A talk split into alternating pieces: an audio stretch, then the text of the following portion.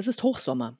Die Corona-Krise hat weltweit zu einem beispiellosen wirtschaftlichen Absturz geführt. Unzählige Betriebe sind von Umsatzeinbrüchen und Kurzarbeit betroffen. Gestern Abend haben wir bei einer Online-Veranstaltung des Managerkreises Rhein-Main Beispiele aus dem Dienstleistungssektor gehört, aus dem Messebau und Tourismus und zu Geschäften rund um den Frankfurter Flughafen. Hier fehlen sowohl Aufträge als auch eine gute Perspektive. In solchen Bereichen ist momentan viel Kreativität gefragt, um die Unternehmen liquide zu halten. Klar ist, dass die Pandemie die Struktur unserer Wirtschaft verändern wird. Es gibt nur sehr, sehr wenige Bereiche, die während Covid-19 wirtschaftlich profitieren. Wir wollen heute wissen, wie es in einem Bereich aussieht, aus dem sich der Nachwuchs für viele Branchen rekrutiert, den deutschen Hochschulen. Ich begrüße Sie zur achten Folge Forschen und Lehren mit Abstand. Wie steht es um die Lernqualität an Hochschulen? Mein Name ist Marion Ohnesorg und ich bin geschäftsführendes Vorstandsmitglied des Managerkreises der Friedrich-Ebert-Stiftung. Wir freuen uns, dass Sie nach unserer kurzen Sommerpause wieder bei uns sind. Die Hochschulen sind aus verschiedenen Gründen spannend. Sie sind große Arbeitgeber. Wobei es hier vorerst keine Probleme mit der Finanzierung und mit Gehaltszahlung geben wird. So hoffe ich doch. Vorrangig wird dort natürlich Forschung und Lehre betrieben. Und hier konnte man beobachten, der Präsenzbetrieb wurde vielerorts eingestellt. Die Corona-Pandemie hat auch hier die Digitalisierung erzwungen. Der Präsident des Deutschen Akademischen Austauschdienstes sprach gestern im Hinblick auf ärmere Länder von einer verlorenen Generation. Gilt das für Deutschland auch und wie sind die Prognosen für das Wintersemester? Ich begrüße dazu ganz herzlich Professor Dr. Jochen Struve. Er ist Unternehmensberater und Professor für Unternehmensführung an der Hochschule Trier. Er ist außerdem stellvertretender Sprecher des Regionalkreises Rhein-Main, des Managerkreises. Für unser Thema besonders relevant ist seine Funktion als Vizepräsident des Hochschullehrerbundes. Damit vertritt er rund 7000 Professorinnen und Professoren an den Hochschulen für angewandte Wissenschaften.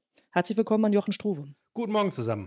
Die Moderation übernimmt heute Katrin Roman, selbstständige Wirtschaftsprüferin und Unternehmensberaterin.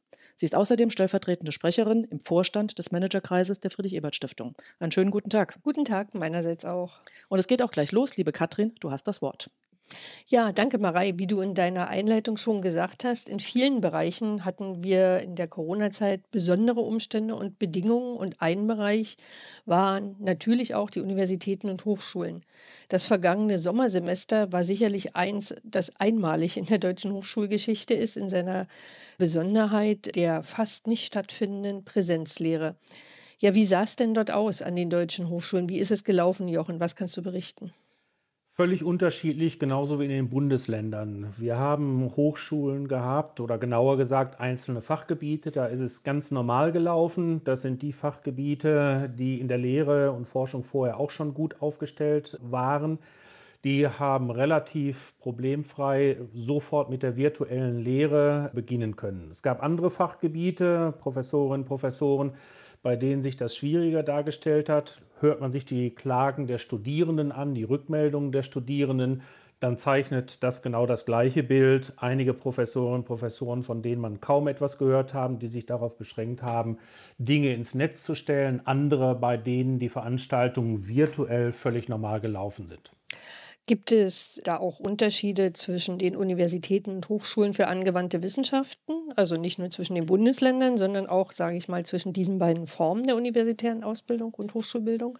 Ja, die gibt es. Das liegt an verschiedenen Gründen. Zum einen kann man konstatieren, dass die Gruppengrößen, die Vorlesungsgrößen an Universitäten doch teilweise erheblich größer sind, bis hin zu vierstelligen Teilnehmerzahlen. Das findet sich an den Hochschulen für angewandte Wissenschaften kaum. Die zeichnen sich eher dadurch aus, dass sie Kleingruppen haben.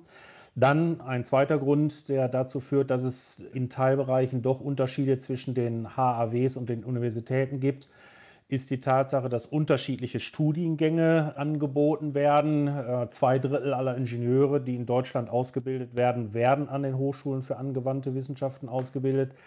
Da haben wir auch sehr viel Praxiserfordernis. An den Universitäten haben wir häufig mehr Buchwissenschaften, reine Buchwissenschaften. Von daher gesehen ergibt sich zwangsläufig ein Unterschied zwischen den Hochschulen für angewandte Wissenschaften und Universitäten. Also kein klarer Vorteil einer Form der, der beiden Einrichtungen. Aber gibt es dann äh, neben den Ingenieuren vielleicht noch weitere Studiengänge, die jetzt so durch diesen fehlenden Präsenzunterricht oder die Präsenzlehre betroffen waren? Ja, das gibt es natürlich. Man denke nur an künstlerische, musische Studiengänge oder auch Sportstudiengänge. Da kommt es zwangsläufig auf Anwesenheit, auf persönliche Präsenz an. Die haben natürlich besonders stark gelitten. Das gleiche gilt für Studiengänge mit einem sehr hohen Praxisbezug. Ingenieurausbildung gerade eben schon angesprochen. Dort wird vielfach in Praktika und in Laboren gearbeitet. Im Bereich der Naturwissenschaften ist es ähnlich. Und da gab es natürlich zumindest am Anfang des Sommersemesters deutliche Schwierigkeiten. Die Unsicherheit war an den Hochschulen im Grunde genommen genauso zu greifen wie in der Politik. Keiner wusste am Anfang im März, im April, als die Vorlesungen begannen, genau wie ist mit Corona umzugehen. Das hat sich dann im Laufe der Wochen erst herausgebildet und insofern war es auch an den Hochschulen ein Herantasten wie es in der Politik insgesamt zu beobachten gewesen ist.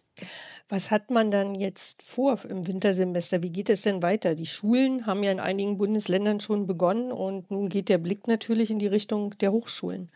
Ja, das wüssten diejenigen, die forschen und lehren an den Hochschulen in Deutschland auch ganz gerne. Schaut man sich die Verlautbarungen der zuständigen Wissenschaftsministerien an, stellt man fest, dass dort eine gewisse Zurückhaltung an den Tag gelegt wird. Es wird von Hybridsemestern gesprochen. Es fallen einige unbestimmte Begriffe, bei denen man sich heraussuchen kann, was denn letzten Endes beabsichtigt ist.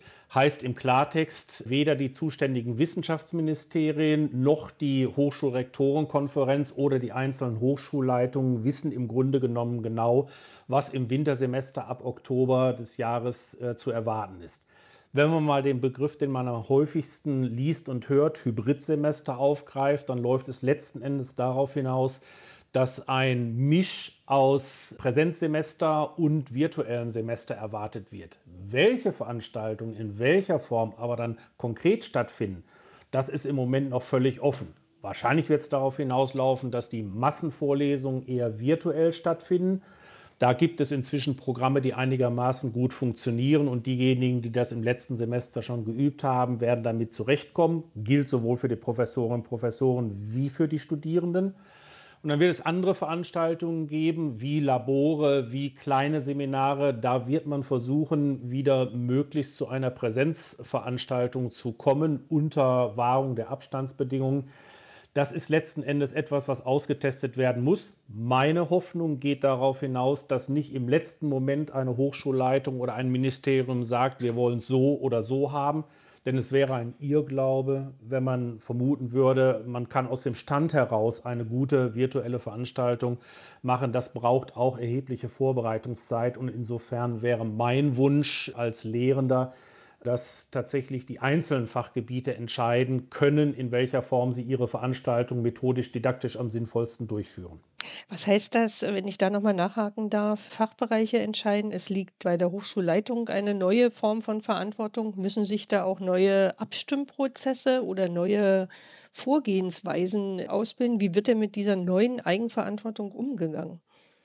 Ja, das ist auch unterschiedlich von Hochschule zu Hochschule. Es gibt Hochschulleitungen, die lassen eher lange Leine, was ich für richtig halten würde, denn letzten Endes muss es in der Verantwortung des einzelnen Lehrenden, der einzelnen Lehrenden bleiben, in welcher Form methodisch, didaktisch der Lehrstoff an den Mann, an die Frau gebracht wird. Wenn das eine Hochschulleitung versuchen sollte zu entscheiden, ich habe das selber im letzten Semester mehrfach erlebt, bei mir, bei Kolleginnen und Kollegen, dann wird es sehr schwierig. Natürlich hat eine Hochschulleitung die Gesamtverantwortung, wenn es beispielsweise um Raumverteilung, um bestimmte Hygienevorschriften geht.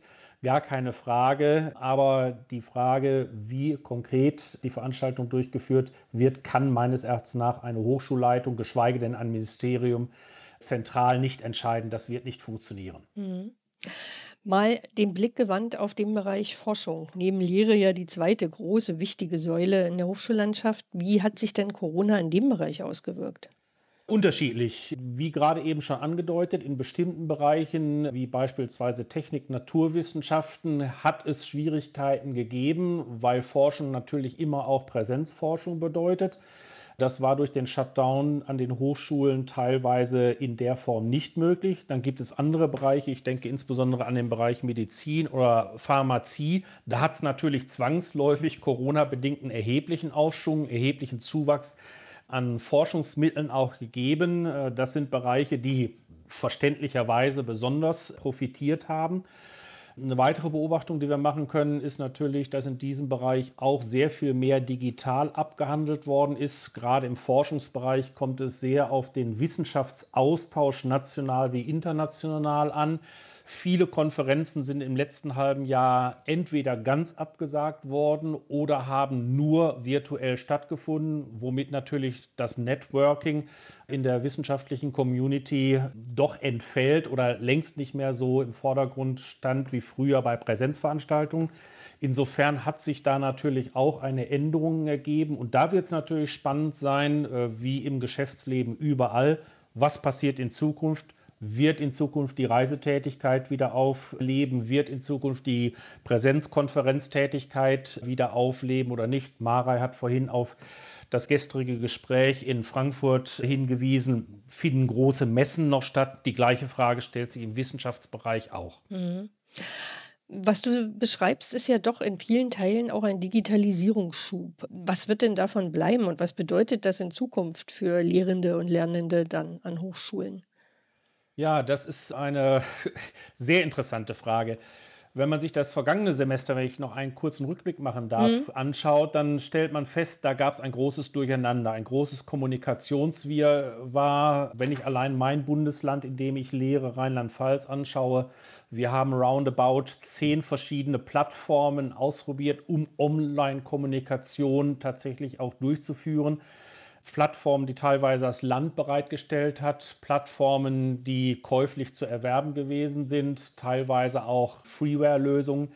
Letzten Endes hat sich herausgestellt, dass nur eine einzige, ich will jetzt hier keinen Namen nennen, wirklich funktioniert hat. Da hoffe ich mir eine Konsolidierung, weil es äh, meines Erachtens nach auf Dauer nicht zuträglich ist, wenn jeder Lehrende, jede Lehrende ihre eigene Plattform verwendet. Das führt bei den Studierenden natürlich äh, zu Verdruss wenn man hier mit äh, drei, vier, fünf verschiedenen Systemen im Verlauf des Semesters beaufschlagt wird. Von daher gesehen wäre das sicherlich ein Punkt, der zentral äh, vereinheitlicht werden sollte. Hier haben die Hochschulen und haben die Bundesländer Anstrengungen unternommen. Geld ist da reingeflossen, wobei mehr Geld nicht zwangsläufig bedeutet, dass ein System dann auch gleichzeitig und sehr schnell funktioniert. Es ist besser geworden und ich hoffe, dass das bis zum Wintersemester sich noch weiter fortsetzen wird.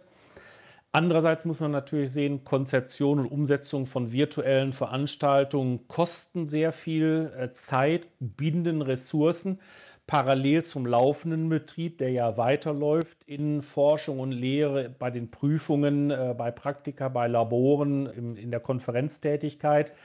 Und insofern ist das eine Zusatzbelastung, die zurzeit an den Hochschulen zu bewältigen ist. Damit haben wir im Sommersemester angefangen. Das wird sicherlich auch noch eine Zeit laufen akademisches Jahr, bestehend aus Sommer- und Wintersemester, muss im Grunde genommen komplett rum sein. Deswegen gehe ich davon aus, auch im kommenden Wintersemester wird noch nicht alles ideal klappen, aber spätestens im Sommersemester sollte das dann so weit sein und dann werden sich auch die Professorinnen, Professoren und die Studierenden daran gewöhnt haben, dass deutlich mehr virtuell stattfinden wird.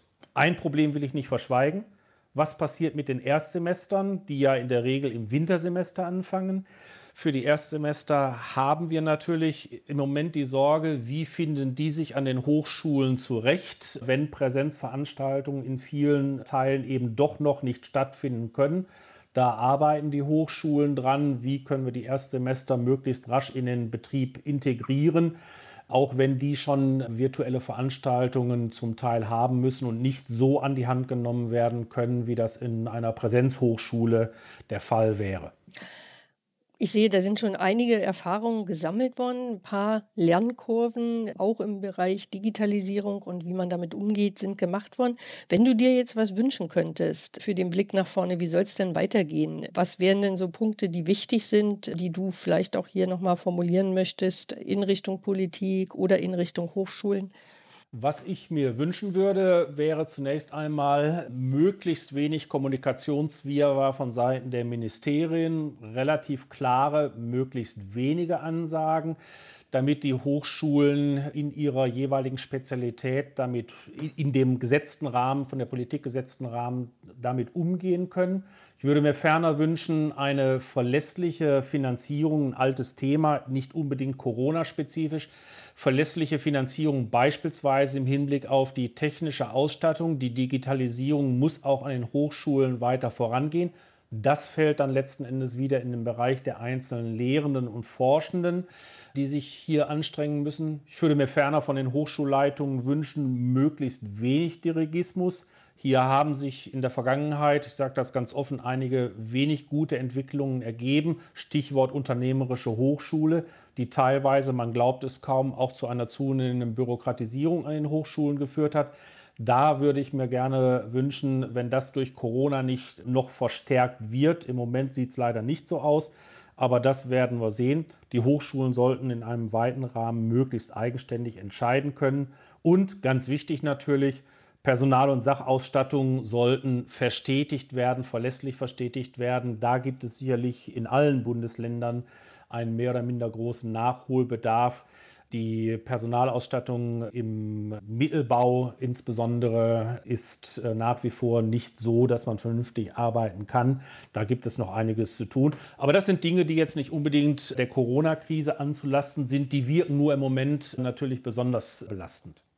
Ja, mit diesem Katalog an, an Themen wünsche ich dir viel Erfolg bei der Arbeit an diesen Themen in der Zukunft und würde an dieser Stelle gerne wieder an Marei für die Schlussworte zurückgeben. Vielen Dank an Jochen Struve und Katrin Roman.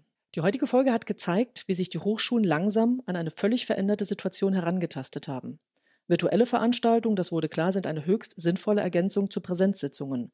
Aber auch das wurde deutlich, sie binden genauso Zeit und Ressourcen. Ob und wie gut Hybridsemester funktionieren, bleibt vorerst offen und wird noch viel konzeptionelle Arbeit der Hochschulen genauso wie technisch gut funktionierende Plattformen erfordern. Wir laden in einigen Tagen wieder ein zu aktuellen Wirtschaftsthemen. Diese werden vorgestellt, diskutiert und moderiert von Mitgliedern des Managerkreises der Friedrich-Ebert-Stiftung. Hören Sie gern wieder bei uns hinein. Tschüss und bleiben Sie gesund. Tschüss. Tschüss. Ebenfalls einen guten Sommer.